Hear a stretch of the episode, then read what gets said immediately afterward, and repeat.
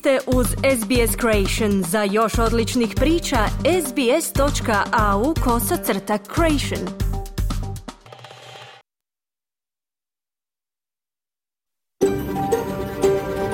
SBS, a world of difference.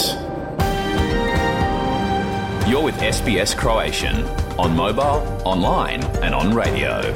Vi ste uz SBS Creation na svojim mobilnim uređajima na internetu i radiju. SBS odaje priznanje tradicionalnim vlasnicima zemlje s koje danas emitiramo program na hrvatskom jeziku. Ovim izražavamo poštovanje prema narodu Vurunđer i Vojvurung, pripadnicima nacije Kulin i njihovim bivšim i sadašnjim starješinama. Također odajemo priznanje tradicionalnim vlasnicima zemlje i svih aboriđinskih naroda i naroda Sotoka u Torcovom tjesnacu na čijoj zemlji slušate naš program. Dobar dan i dobrodošli u program radija SBS na hrvatskom jeziku za četvrtak 28. rujna. Moje ime je Mirna Primorac.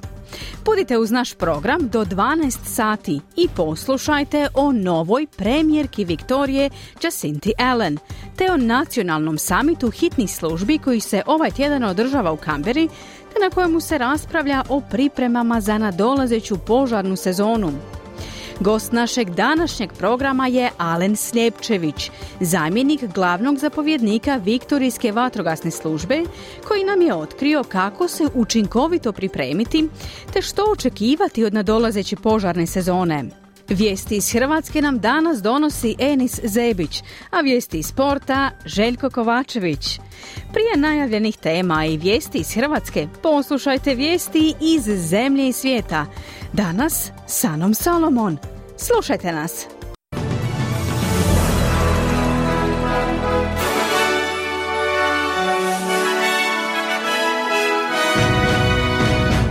Današnjim vijestima poslušajte iz Sjeverne Koreje odlučili protjerati jednog američkog vojnika koji je ilegalno ušao u zemlju.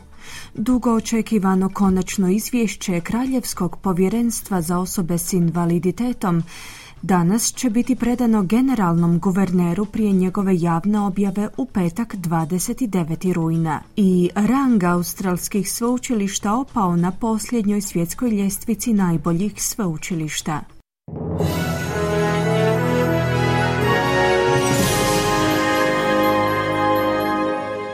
Slušate vijesti radija SBS, ja sam Ana Solomon. Započinjemo vijestima iz svijeta.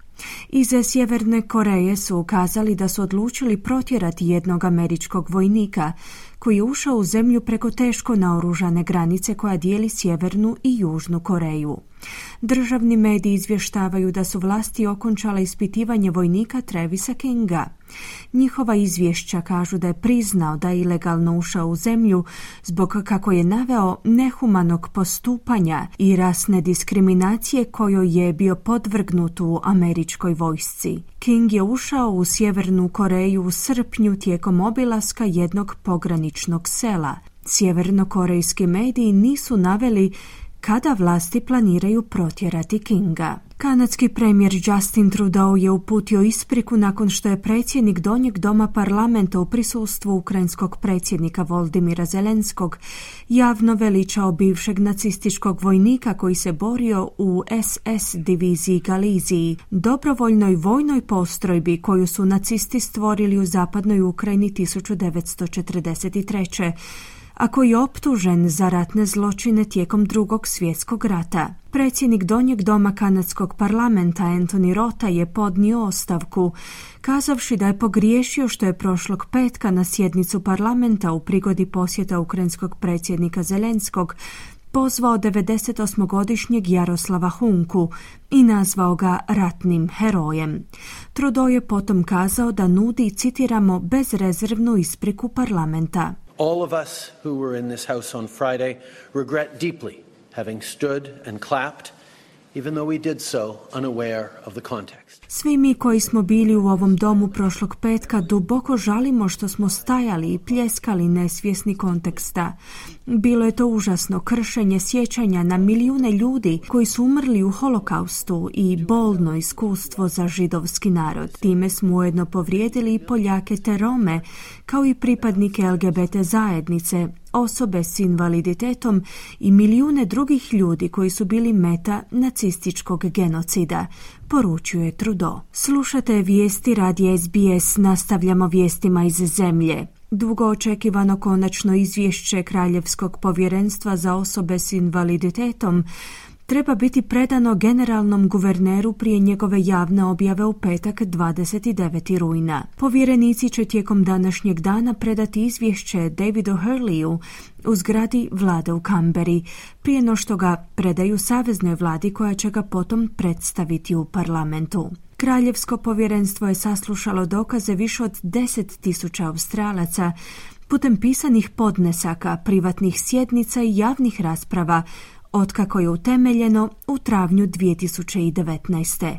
Ljudi su podijelili iskustva nasilja, zlostavljanja, zanemarivanja i iskorištavanja. Direktorica Australskog odbora za osobe s invaliditetom Michelle Hyde kaže da bi se izvješće trebalo pozabaviti kršenjem ljudskih prava s kojima se susreću osobe s invaliditetom u svakoj državi i teritoriju. We've come a long way since we first signed on to the CRPD, but we still have such a long way to go. Još uvijek nam predstoji puno posla. Kraljevsko povjerenstvo za osobe s invaliditetom je saslušalo dokaze tisuća osoba, kao i zagovornika osoba s invaliditetom, te predstavnika vladinih odjela i pružatelja usluga. Ono što smo imali priliku čuti je to da moramo pojačati svoje napore kao jedna od najbogatijih zemalja svijeta, budući da raspolažemo s resursima koji nam omogućavaju da učinimo puno više, prokomentirala je Hyde. Ministar koji je bio u trci za mjesto viktorijskog premijera zajedno s Jacintom Allen je kazao da je ponosan što je u prilici surađivati s njom u ulozi zamjenika premijerke. Ben Carroll, koji je iz laborističke desne frakcije, je jučer izazvao Ellen za čelnu poziciju. No Ellen, koja potječe iz iste socijalističke lijeve frakcije, kao sada već bivši premijer Daniel Andrews, je jednoglasno podržao klub laburista. Ona je bila uvjerljiva favoritkinja od trenutka iznenadne Andrewsove najave. I'm very proud to be serving her as the deputy premier and I'm looking forward to rolling up the sleeves and getting on with the job. Izuzetno sam ponosan što je služim kao zamjenik i radujem se što ću zasukati rukave i nastaviti s poslom. Jako smo dobro surađivali u ministarskim ulogama. Poznajem Jacintu više od 20 godina. Ona nije samo moja kolegica, već i prijateljica i nastavljam s poslom, istaknuo je Carol. Rang australskih vrhunskih sveučilišta je opao u posljednjoj svjetskoj ljestvici. U globalnoj ljestvici za 2024. godinu Times Higher Education je otkriveno da je rang većine od deset najboljih australskih sveučilišta opao, pri čemu je samo jedno preživjelo u prvih 50, a šest u prvih 100. Melbourne je bio najbolje rangirano australsko sveučilište, rangirano na 37. mjestu, što je tri mjesta niže u odnosu na 2023. Monaš je bio drugi nakon pada za 10 rangova na 54. mjesto, dok se Sidney našao na trećem mjestu, nakon što je opao za šest rangova na 60. mjesto. Globalno rangiranje uključuje 18 mjera uspješnosti u nastavi, kvaliteti istraživanja, istraživačkom okruženju, međunarodnom pogledu i industrijskom razvoju. Glavni službenik za globalna pitanja ovog tijela, Phil Beatty, smatra da su oštre mjere zatvaranja diljem Australije i Novog Zelanda tijekom pandemije utjecale na rezultate rangiranja sveučilišta.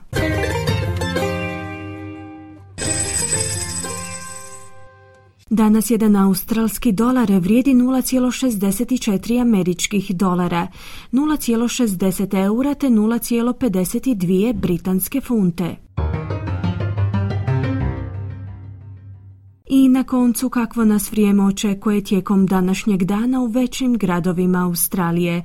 Pert vedro uz najvišu dnevnu temperaturu do 29 stupnjeva Celzija, Adelaide uglavnom sunčano 25, Melbourne slični vremenski uvjeti uglavnom sunčano te 21 stupanj, Hobart djelomična naoblaka 19, Kambera uglavnom sunčano 24, Sidney manji pljuskovi 22, i u Brisbaneu će prevladavati manji pljuskovi te 28 stupnjeva i na posljedku Darwin sunčano uz najvišu dnevnu temperaturu do 35 stupnjeva Celzija.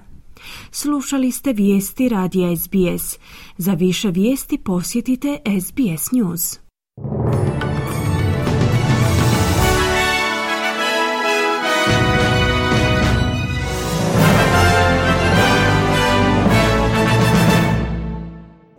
Vi ste uz radio SBS, program na hrvatskom jeziku. Moje ime je Mirna Primorac. Sada slijede vijesti iz Hrvatske. Zbog povećanog broja i regularnih migranata na svom teritoriju, Slovenija je uvela kontrolu sumnjivih vozila po dubini teritorija. Hrvatski političari poručuju nema mjesta zabrinutosti. Tek za dva tjedna znači se hoće li Hrvatska izručiti Grčkoj deset navijača koje Grčka traži u sklopu istrage ubojstva jednog grčkog navijača u Ateni prije gotovo dva mjeseca.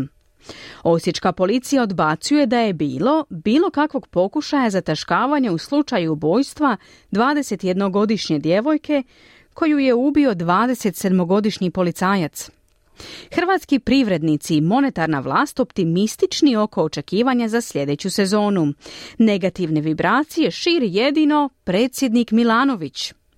Američki speleolog Mark Dickey došao je Hrvatsku zahvaliti hrvatskim speleolozima što su sudjelovali u njegovom višednevnom spašavanju iz jedne od najdubljih spilja u Turskoj. Više u izvješću Enisa Zebića. Slovenska policija od srijede provodi pojačani policijski nadzor mogućeg šverca i regularnih migranata na potezima od hrvatske granice prema Novom mestu i od hrvatske granice prema Kopru i dalje prema Italiji. Kažu kako je okidač za uvođenje ove mjere bila brojka od preko 40 tisuća irregularnih migranata koji su od početka ove godine iz Hrvatske ušli u Sloveniju. Zato će se među ostalim zaustavljati sumnjiva vozila i provjeravati prevozeli i regularne migrante. Hrvatski ministar unutarnjih poslova Davor Božinović kaže kako takve kompenzacijske mjere provjera u dubini teritorija radi i Hrvatska otkako je ušla u Schengen. Mi smo ove godine već na negdje 47 i više posto uhićenih krijumčara nego što je bilo prošle godine, dakle već oko 900 njih je hrvatska policija uhitila, dakle to je jedan ogroman posao.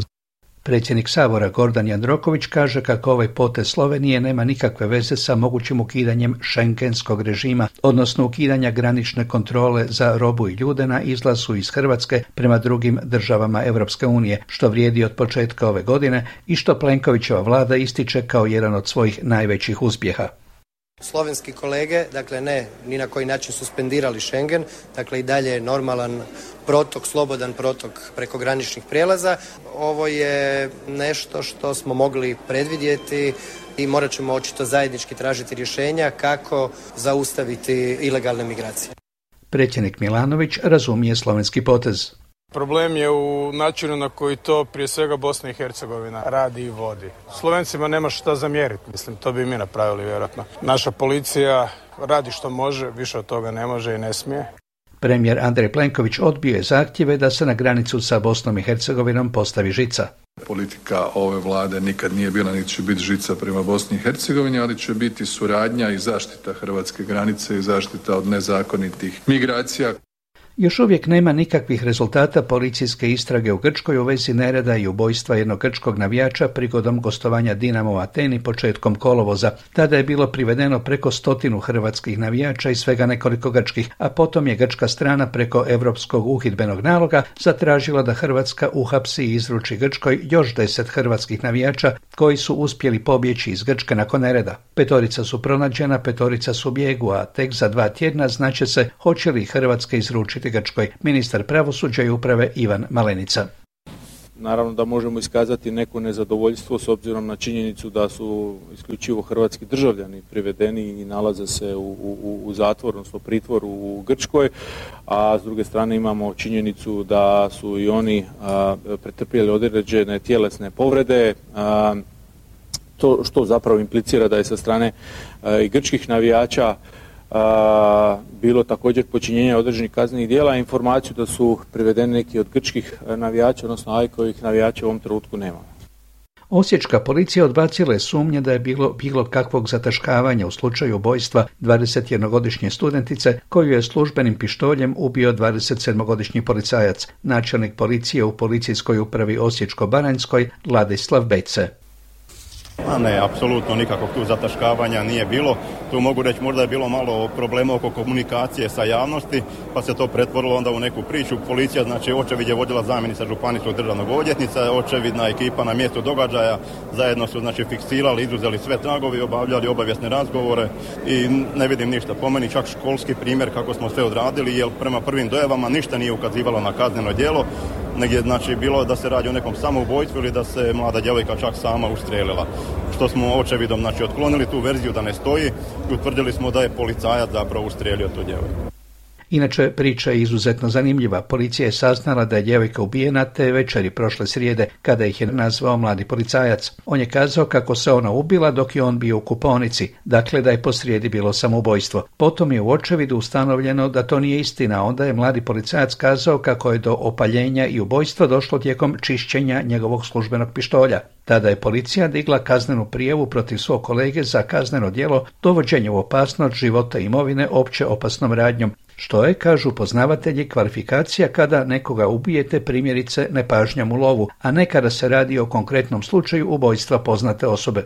Zato je Državno odvjetništvo u Osijeku prekvalificiralo slučaj ubojstva za što je predviđena i mnogo ozbiljnija kazna nego za ono ranije. Takvi su slučajevi da policija i Državno odvjetništvo različito kvalificiraju djelo vrlo rijetki, jer se te dvije institucije redovito usuglašavaju oko kvalifikacije, pa je to za neke još jedan dokaz da tu nešto sa postupanjem policije nije valjalo. Na danu velikih planova u Zagrebu hrvatski gospodarstvenici i monetarna vlast izrazili su umjereni optimizam oko poslovanja u sljedećoj godini, a gospodarstvenici po traže manje opterećenja od strane države. Pesimist je jedino predsjednik Milanović. U koncernu Končar su optimistični, iako neke zabrinjava stagnacija njemačkog gospodarstva, koje je nama najveći partner, pa bi bilo logično da se njihovo usporavanje odrazi i na nas. Knjiga naručbi u prvih pola godine ispunjena je poslovima vrijednim 1,3 milijarde eura, odnosno ugovoreno je dvostruko više poslova nego u istom razdoblju godinu ranije, kazao je na danu velikih planova predsjednik uprave Končara Gordan Kolak.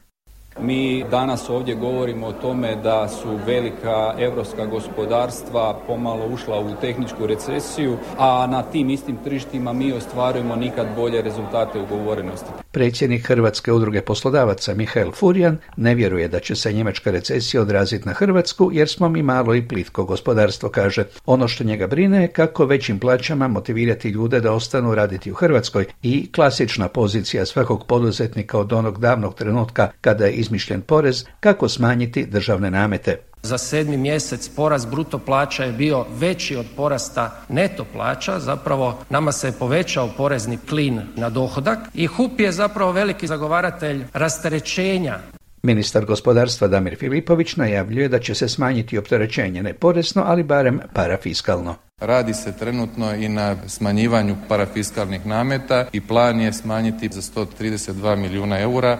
Za dnevnu dozu pesimizma pobrinuo se hrvatski predsjednik Zoran Milanović. Mi ne možemo biti puno konkurentniji nego što jesmo. A Europska unija kao takva postaje drugorazredni igrač, ona ne raspolaže i ne upravlja na ključnim tehnologijama, dobavnim pravcima, to je sve izvan nas. Sljedeće godine pitanje hoće li biti rasta. Prvi čovjek institucije zadužene za stabilnost monete, guverner Hrvatske narodne banke Boris Vujčić, demantira Milanovića. Mi očekujemo prilično zdravu stopu rasta 2,6% iduće godine i očekujemo da se stopa inflacije nastavi smanjivati. Ona je praktički na trendu smanjivanja od 11. mjeseca prošle godine. Ovo osmo mjesecu što smo vidjeli je jedno izuzeće. Za kraj jedna lijepa priča. Čak 22 hrvatska speleologa, pripadnika Hrvatske gorske službe spašavanja, sudjelovalo je početkom rujna u međunarodnoj akciji spašavanja američkog speleologa Marka Dikija, kojem je, dok je bio na dubini od više od kilometar, u jednoj od najdubljih turskih špilja, naglo pozlilo. U višednevnoj akciji spašavanja koju su pratili mediji iz cijeloga svijeta, sudjelovali su i naši dečki i cure. Među prvima su stigli do njega i sudjelovali u uspostavljanju komunikacije sa površinom i kompliciranom transportu Dikija do površine. On i njegova supruga u srijedu su u Zagrebu osobno zahvalili pripadnicima Hrvatske gorske službe spašavanja na njihovom doprinosu u Markovom spašavanju. Hvala hrvatskom timu spasilaca, zadovoljan sam što sam ovdje s njima. Hvala i hrvatskom narodu. Uvjeti su doista bili loši. Imao sam veliku potporu i pomoć i drago mi je da vam mogu reći da sam se uspio izvući. Pred kraj po običaju tečaj nekoliko najzanimljivijih valuta po tečajnoj listi privatne Zagrebačke banke. Za 100 švicarskih franaka mogli biste dobiti 99 eura, za 100 engleskih funti 110 eura, za 100 američkih dolara 90 eura i za 100 australskih dolara 58 eura. Obrnuto za 100 eura možete dobiti 93 švicarska franka, 84 funte, 101 američki dolar ili 159 australskih dolara. Tu nam se ljeto opet vraća. Danas i u Zagrebu opet pola ljudi ljudi bilo u kratkim rukavima, a kako izgleda kad odete na livecam u nekom od gradova na moru, boli duša. Toliko za današnje jutro, čujemo se za sedam dana, dotara pozdrav, a sada natrag u studiju. Hvala Enisu. Mi nastavljamo sportskim vijestima. 16-godišnji član Hajduka iz Splita, Vušković, u engleskom Tottenhamu za 12 milijuna eura. U hrvatsku nogometnu reprezentaciju ponovno pozvan Marko Livaja. Radnik iz Križevaca izbacio iz skupa prošlogodišnjeg finalistu Šibenik, javlja Željko Kovačević. Hajduk je na svojoj službenoj internetskoj stranici potvrdio transfer 16-godišnjeg Luke Vuškovića u redove engleskog velikana Totnema. Riječ je o najvećem izlaznom transferu u povijesti kluba za mladog igrača 16-godišnji Luka Vušković. Za engleski klub potpisat će zbog raznih zakonskih prepreka tek 2025. godine, a engleski mediji spominju odštetu od 12 milijuna eura. Prema dogovoru kluba Vušković bi do zime trebao ostati na polju, da poslije će otići negdje na posudbu. Vušković je jedan od najtalentiranijih igrača svoje generacije, bio je član juniora koji su osvojili drugo mjesto u Ligi prvaka mladih, a neizostavni član mlađih uzrasnih kategorija hrvatske reprezentacije. Vušković je i najmlađi strijelac u povijesti Hajduka u službenim utakmicama. Uz popis igrača za utakmice protiv Turske i Velsa u listopadu izbornik Zlatko Dalić najavio i pojačanje u stručnom stožeru vatrenih kojim će se priključiti nekadašnji vratar hrvatske reprezentacije Daniel Subošić koji je za reprezentaciju nastupio 44 puta, član je iz srebrnog sastava sa svjetskog prvenstva u Rusiji 2018. Na popisu igrača nema do kapetana Ivana Perišića koji je teško zlijedio koljeno, a pozive ponovo dobio napadačka eduka Marko Livaja te krilni igrač Fiorentine Josip Brekalo. Hrvatski će se okupiti 9. listopada u Zagrebu gdje će trenirati do 11. kada putuje u Osijek gdje će 12. listopada po prvi puta nastupiti na novoj Opus areni. Dva dana kasnije vatrni putuje u Cardiff na susret s Velsom. Nogometaši Karlovca posljednji su izborili sudjelovanje u osmini finala Hrvatskog nogometnog kupa nakon što su u susretu 16. finala pobjedili Jasku Vinogradar sa 2-1. U ranije odigranim susretima proligaši Dinamo, Gorica, Lokomotiva, Istra i Rudaš bili su uspješni, a za iznenađenje se pobrinuo radnik iz Križevaca koji je nakon produžetaka pobjedio Šibenik sa 4-3. Dinamo je na gostovanju porazio Ponikve, gradskog suparnika i člana četvrtog razda hrvatskog nogometa sa 4-1. Odlična atmosfera bila je u Stenjevcu, Zagrebačkoj četvrti u zapadnom dijelu grada. Treneri Dinama i Ponikvi, Sergej Akirović i Hrvoj Popinić. Je bilo nimalo jednostavno po jednom zahtjevnom terenu. Očekivao sam e, malo bolju u biti dosta bolju našu igru. Mislim da je prvo polovinu čak bilo i neizvjesno. Drugo polovinu smo malo napravili neke izmjene, više sam htio da svi učestvuju u ovom spektaklu. Radnik iz Križevaca je u zanimljivom susretu nakon produžetaka pobjedio Šibenik sa 4-3. Šibenik je inače prošle sezone igrao u finalu Kupa, izgubivši od Hajduka sa 0-2, ali je ispao iz prve lige. Gorica na gostovanju pobjedila Zagorac iz Krapine sa 2-0, Lokomotiva je s 1-0 dobila Dugo Selo, Rudoš Kroacija Zmijavce s istim rezultatom, Vukovar 1991. bio bolji od Iliot Brska iz Bijelog brda s 4-1, Istra je Unešiću porazila Zagoru sa 2-0, Jadran iz Poreća s 2-1 Belišća, Oriolik je izgubio od Poreća na 11 terce 4-3. Ranije su plasmano u sminu finala izborili Hajduk, Rijeka, Slaven Belupo, Osijek, Varaždin i Cibalija, a u smini finala sastaju se Cibalija, Rijeka, Jadran Luka, Ploča, Hajduk, Oriolik, Dinamo, Karlovac, Osijek, Vukovar 91. Lokomotiva, Ruder, Slaven Belupo, Varaždin, Istra i Gorica, Radni Križevci. Športski pozdrav iz Hrvatske za SBS radio Željko Kovačević. Hvala Željku. U nastavku programa poslušajte o novoj premijerki Viktorije, nacionalnom samitu o pripravnosti za katastrofe, te razgovor s Alenom Sljepčevićem, zamjenikom glavnog zapovjednika Viktorijske vatrogasne službe. No prije toga jedna obavijest iz našeg uredništva.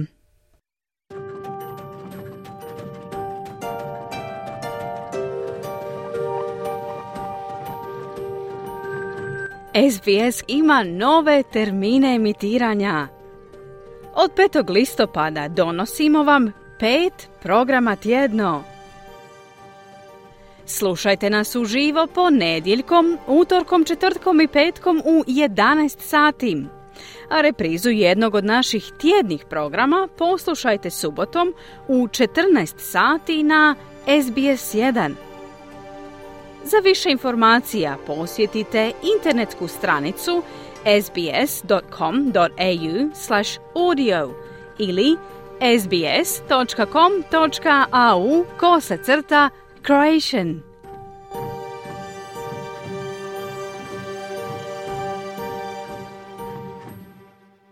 Vi ste uz SBS na hrvatskom jeziku, ja sam Mirna Primorac. Nakon iznenadne ostavke sada već bivšeg premijera Daniela Andrewsa, Jacinta Allen jučer je izabrana za novu premijerku Viktorije. Ona je tek druga žena na ovoj poziciji u Viktoriji. Prilog Ruth McHugh Dillon i Toma Steinera.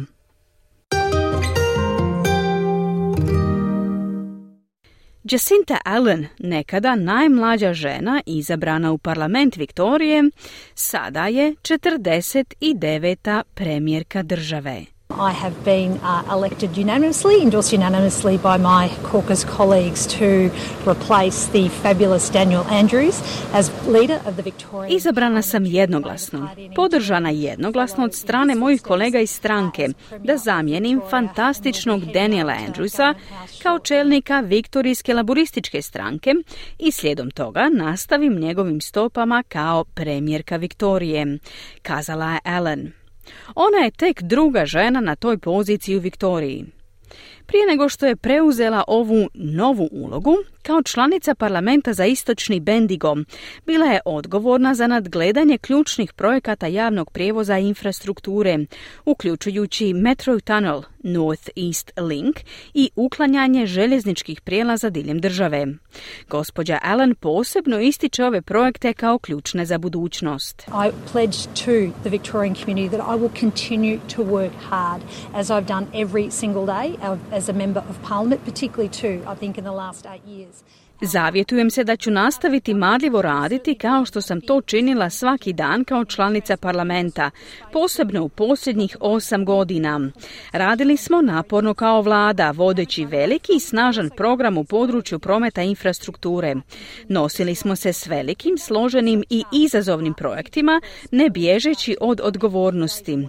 U narednim danima i tjednima detaljnije ću iznijeti političke prioritete koje ću provesti u ovoj ulozi kazala Ellen. Na konferenciji za novinare uz novu premijerku stajale su i njene kolege. Ben Carroll, član parlamenta za Nidri, obnašat će dužnost zamjenika premijerke. Vicky Ward, članica parlamenta za Eltnam, preuzet će ulogu ministrice prometa i infrastrukture. Unatoč smiješnim trenucima na konferenciji za novinare, sam proces izbora bio je manje jedinstven. Gospođa Allen pripada socijalističkoj ljevoj frakciji Daniela Andrewsa i istaknute kao favorit od utorka 26. rujna kada je Andrews podnio ostavku. Ben Carroll, zamjenik premijerke, izjavio je sljedeće. I'm very proud to be serving her as the Deputy Premier and I'm looking forward to rolling up the sleeves and getting on with the job. Ponosan sam što ću služiti kao zamjenik premijerke i radujem se nastavku naše suradnje. Mi smo i u prošlosti usko surađivali. Ona kao ministrica prometa i infrastrukture, a ja kao ministar javnog prijevoza. Poznajem Jacintu više od 20 godina. Ona nije samo kolegica, već i prijateljica. Nastavit ću s poslom s istim entuzijazmom, kazao je Carol. Gospođa Allen također uživa podršku najdominantnije političke figure u državi, premijera kojeg nasljeđuje.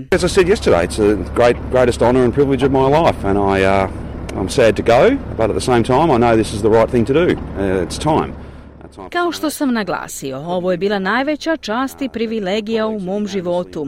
Tužan sam što odlazim, ali znam da je ovo pravo vrijeme za promjenu. Sretan sam što su moji kolege jednoglasno podržali Jacintu Allen kao 49. premijerku. Ona je uvijek marljivo radila za ljude Viktorije i siguran sam da će tako i nastaviti, kazao je Andrews.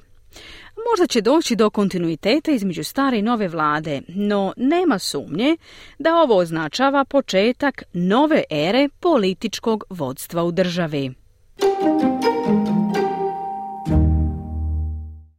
Čuli ste prilog Ruth McHugh Dillon i Toma Steinera. Hitne službe iz cijele zemlje sastaju se ovaj tjedan u Kamberi na nacionalnom samitu o pripravnosti za katastrofe. Oni žele učiti iz prošlosti u oči sezone koja će, kako se predviđa, biti opasna sezona šumskih požara. Prilog na vina razika. 2019. godine šumski požari opkolili su grad Lake Conyola na južnoj obali Novog Južnog Velsa. Vremenske prognoze su se pokazale netočnima, što je iznenadilo zajednicu koja nije bila spremna na tako razornu vatrenu stihiju. Tadašnji zapovjednik vatrogasne službe teritorija glavnog grada, Peter Dunn, prisjetio se događaja. Morning. We'd been for a run, uh, looked back towards the west, uh, back into the village, and we saw pools of smoke coming up. And that was the first we knew that uh, the fire crossed the highway. Moja supruga i ja bili smo na plaži tog jutra. Trčali smo i pogledali prema zapadu, prema selu i vidjeli kako se dimni oblaci dižu. To je bio prvi znak da je vatra prešla autocestu, kazao je Dan. Šumski požari su rezultirali s tri smrtna slučaja i uništenjem više od 130 domova, uključujući 89 u samo jednoj četvrti. It was uh, pandemonium. Uh, it was very chaotic and uh, uh, some people got out onto the highway, others uh, made their way through the fires uh, to either the beach at Lake Anjola or into the lake itself. Scena je bila kaotična. Neki su ljudi napustili svoje domove i uputili se na autocestu, dok su drugi hrabro prošli kroz vatru kako bi stigli do plaže na jezeru Angela ili samog jezera. Bilo je trenutaka kada su sele bila nedostupna, a ljudi bili doslovno zarobljeni, kazao je Dan. Ovi traumatični događaji iz australskog crnog ljeta ostavili su dubok trag u sjećanjima osoblja za hitne slučajeve koji sudjeluje na samitu pripravnosti za šumske požare u Kamberi.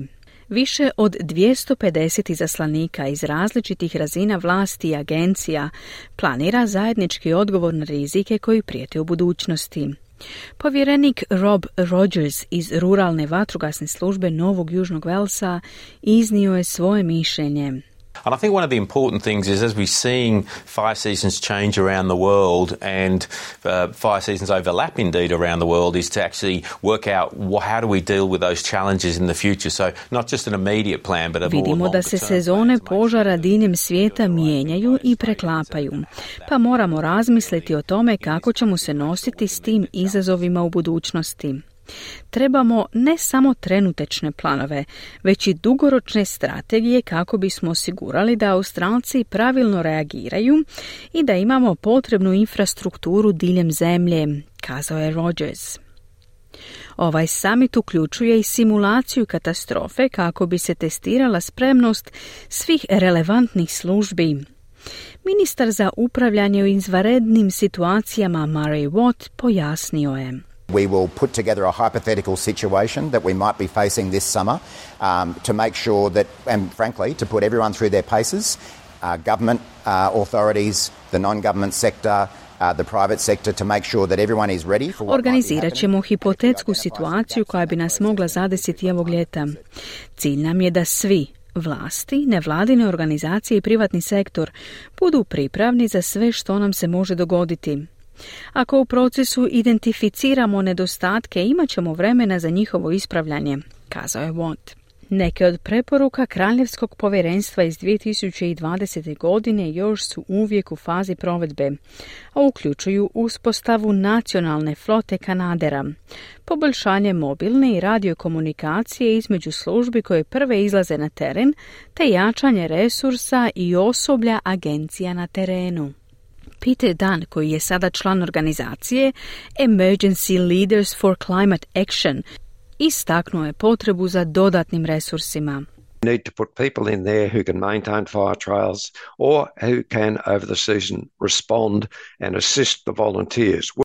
That means that we, we really have to uh, knuckle down and get these recommendations implemented. Treba angažirati ljude koji će održavati požarne staze i koji će moći reagirati tijekom sezone pružajući podršku volonterima. Moramo ozbiljno shvatiti ove preporuke, kazao je Dan. Unatoč izazovima, ministar Watt naglasio je napredak u provođenju reformi te suradnju sa svim državama i teritorijima kako bi se osigurala odgovarajuća reakcija na katastrofe. Uh, I'm not going to get into uh, finger pointing or blaming states. We are trying to work with them cooperatively through that national meeting to, to deliver all of the recommendations. Neću upirati prstom ili kriviti države. Pokušavamo surađivati s njima kroz nacionalni sastanak kako bismo objavili i objasnili sve preporuke, kazao je Watt. Vojska ostaje u pripravnosti ovog ljeta, a vlada također razmatra opcije za smanjenje njihove upotrebe u zonama katastrofe. Nacionalni društveno koristan rad je jedna od predloženih opcija za dodatnu podršku. Brandon Moon, glavni koordinator Nacionalne agencije za upravljanje hitnim situacijama, naglasio je potrebu praćenja potencijalnih rizika i razvoj strategije za suočavanje s raznovrsnim vremenskim prijetnjama koje stoje pred Australijom. I think we should recognize that the forecast from the Bureau of Meteorology for this season recognises that yes, we are going to experience a warmer, drier spring and summer. But we also should prepare for the possibility of cyclones, floods, Treba shvatiti da prognoze Zavoda za meteorologiju za ovu sezonu ukazuju na toplije i sušnije proljeće i ljeto, ali moramo se također pripremiti za moguće ciklone, poplave, šumske požare i toplinske valove. Stoga je ključno razvijati nacionalne planove kako bismo se nosili s ovim složenim događajima koji mogu ozbiljno utjecati na našu naciju tijekom sezone visokog rizika od vremenskih nepogoda, zaključio je Moon. Čuli ste prilog na Vina Razika. U nastavku programa poslušajte razgovor s Alenom Sljepčevićem. Ostanite uz program radija SBS na hrvatskom jeziku. Slušate radio SBS, program na hrvatskom jeziku, ja sam Mirna Primorac. U najtoplijoj smo godini u povijesti mjerenja, Australce se poziva da se pripreme za još jednu potencijalno opasnu sezonu požara. Postoji čitav niz uvjeta koji pridonose povećanom riziku od izbijanja požara s prijelazom sa La Ninje na sušniji i topli vremenski ciklus El Niño. Alen Sljepčević je zamjenik glavnog zapovjednika Viktorijske vatrogasne službe. On u razgovoru s Sanom Solomon odgovara na pitanje o tome kako se učinkovito pripremiti te što očekivati od nadolazeće sezone.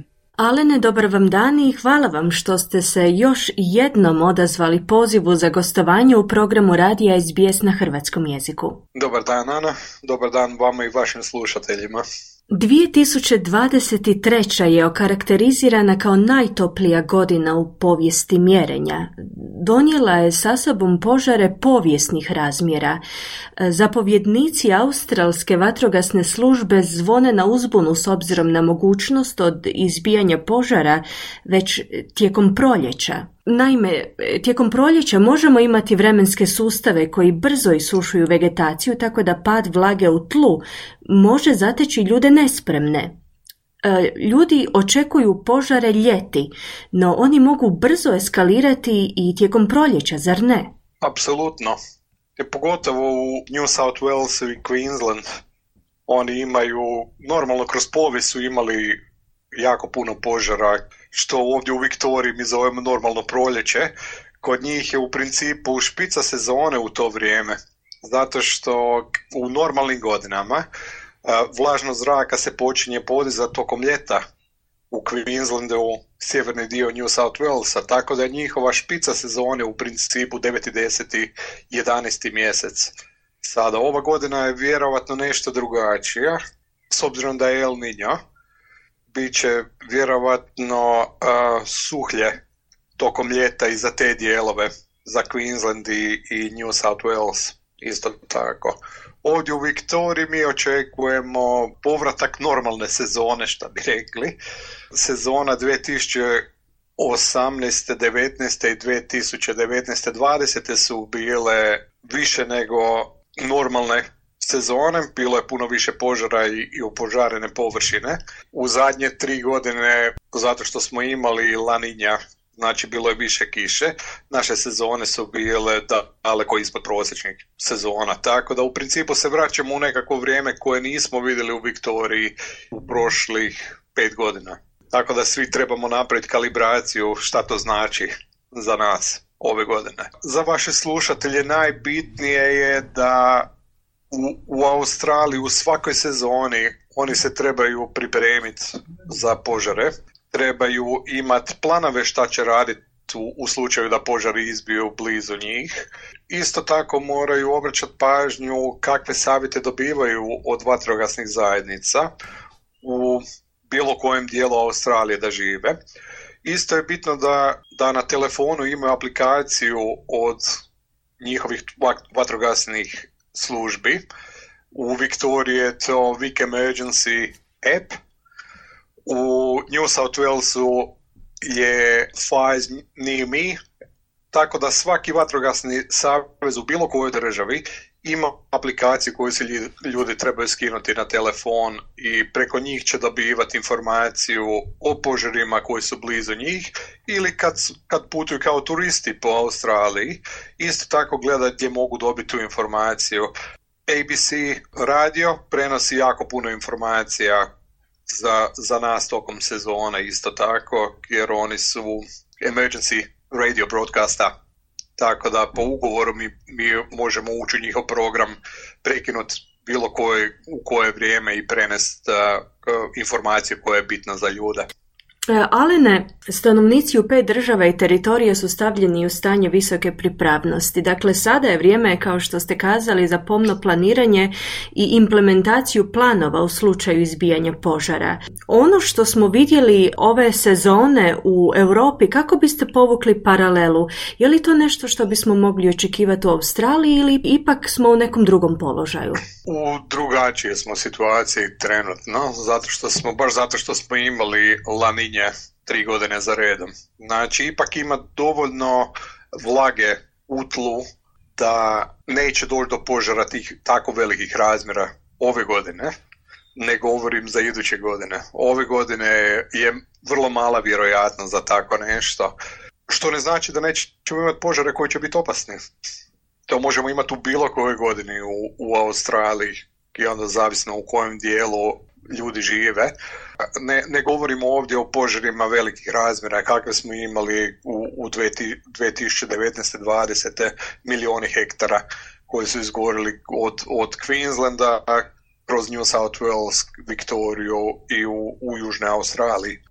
ne očekujemo tako nešto.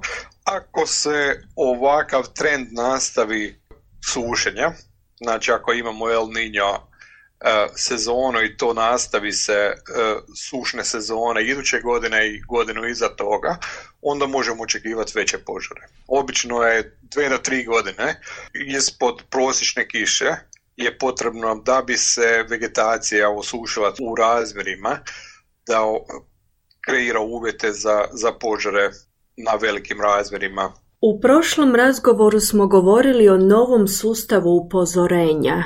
Možemo li se dotaknuti toga, odnosno osvježiti e, slušatelje i slušateljice o tome što je drugačije? Novi sustav ima četiri kategorije, za razliku od prijašnje koji imao šest kategorija. U novom sustavu imamo umjerenu opasnost od požara, visoku opasnost od požara, ekstremnu opasnost od požara i katastrofalnu opasnost od požara koja je ta kategorija uvedena 2010. godine kao rezultat Royal Commission za požare koji su se desili u Viktoriji 2009. godine. Znači Black Saturday. Požari u kojima je poginulo 173 ljudi. Znači, katastrofalni požari su požari koji se ne dešavaju u, u svakoj godini, niti se dešavaju često. Kad se katastrofalna opasnost od požara predvidi, to je vrijeme kad ljudi stvarno trebaju razmisliti dobro. Gdje žive, da li su blizu šume, da li su blizu vegetacije, guste vegetacije i trebaju razmisliti da se maknu vrlo rano ujutro tog dana ili možda čak bolje otići i večer prije toga, prije, prije takvog dana, ne biti kod kuće u, ako žive u, u, unutar vegetacije. U ekstremnim uvjetima normalno dođu zabrane korištenja požara na otvorenom, znači ljudi ne smiju više variti, sjeći ne smiju se koristiti motorne pile i takve stvari, koje mogu izazvati iskru i pokrenuti požar u takvim uvjetima i to su normalne regulacije koje vatrogasni sustavi, e, vatrogasne organizacije imaju u svim dijelovima Australije. Tokom umjerene opasnosti ljudi trebaju razmišljati o tome gdje su, ali mogu nastaviti normalno raditi svoj posao, ono što su htjeli raditi na taj dan. U trenutku kad dođe do, do visoke opasnosti već trebaju početi razmišljati o tome da, da bar ovoga pogledaju informaciju šta se dešava okolo njih preko aplikacija koje sam spomenuo prije i takve stvari, da razmisle o tome, da se podsjete koji je njihov plan u odnosima i, i to je jako bitno da ljudi naprave plan, mogu skinuti planove sa različitih stranica zavisno od gdje žive. Znači svaki vatrogasni savez će imati svoju svoj plan koji ljudi mogu skinuti sa, sa tih web stranica i onda ispuniti sa informacijom šta će raditi u slučaju da se nešto desi pod različitim kategorijama opasnosti od požara. Znači, da li će biti kod kuće, da li neće biti kod kuće, da li će pokušati se braniti od požara ili neće, sve zavisi o, o različitim uvjetima.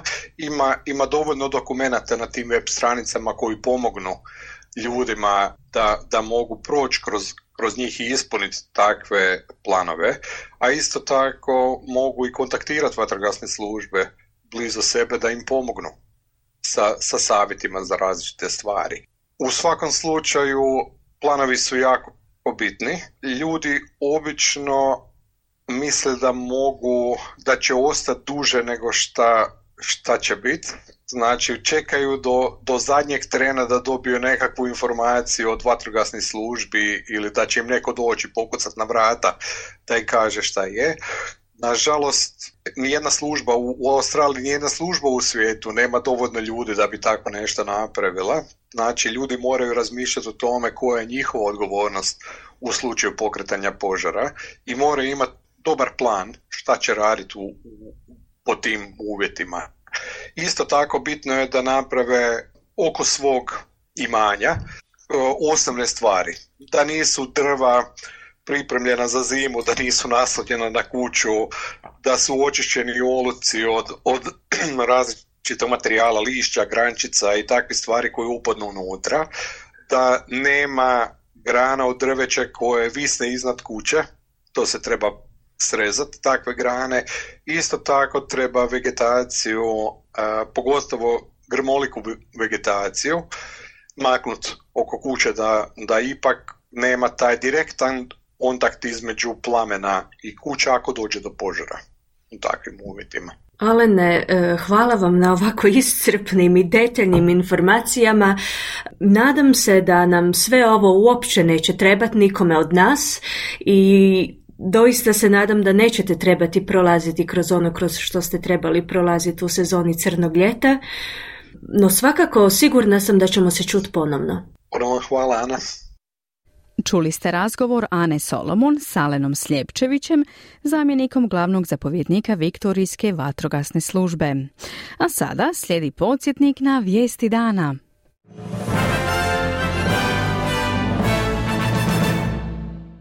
Dugo očekivano konačno izvješće Kraljevskog povjerenstva za osobe s invaliditetom će danas biti predano generalnom guverneru prije njegove sutrašnje javne objave. Rang australskih sveučilišta je opao na globalnoj ljestvici za 2024. godinu. Samo je jedno rangirano u prvih 50, a šest u prvih 100.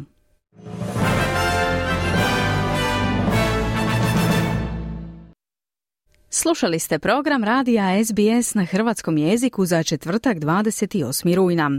Program je danas uredila i vodila Mirna Primorac, a vijesti je pripremila Ana Solomon.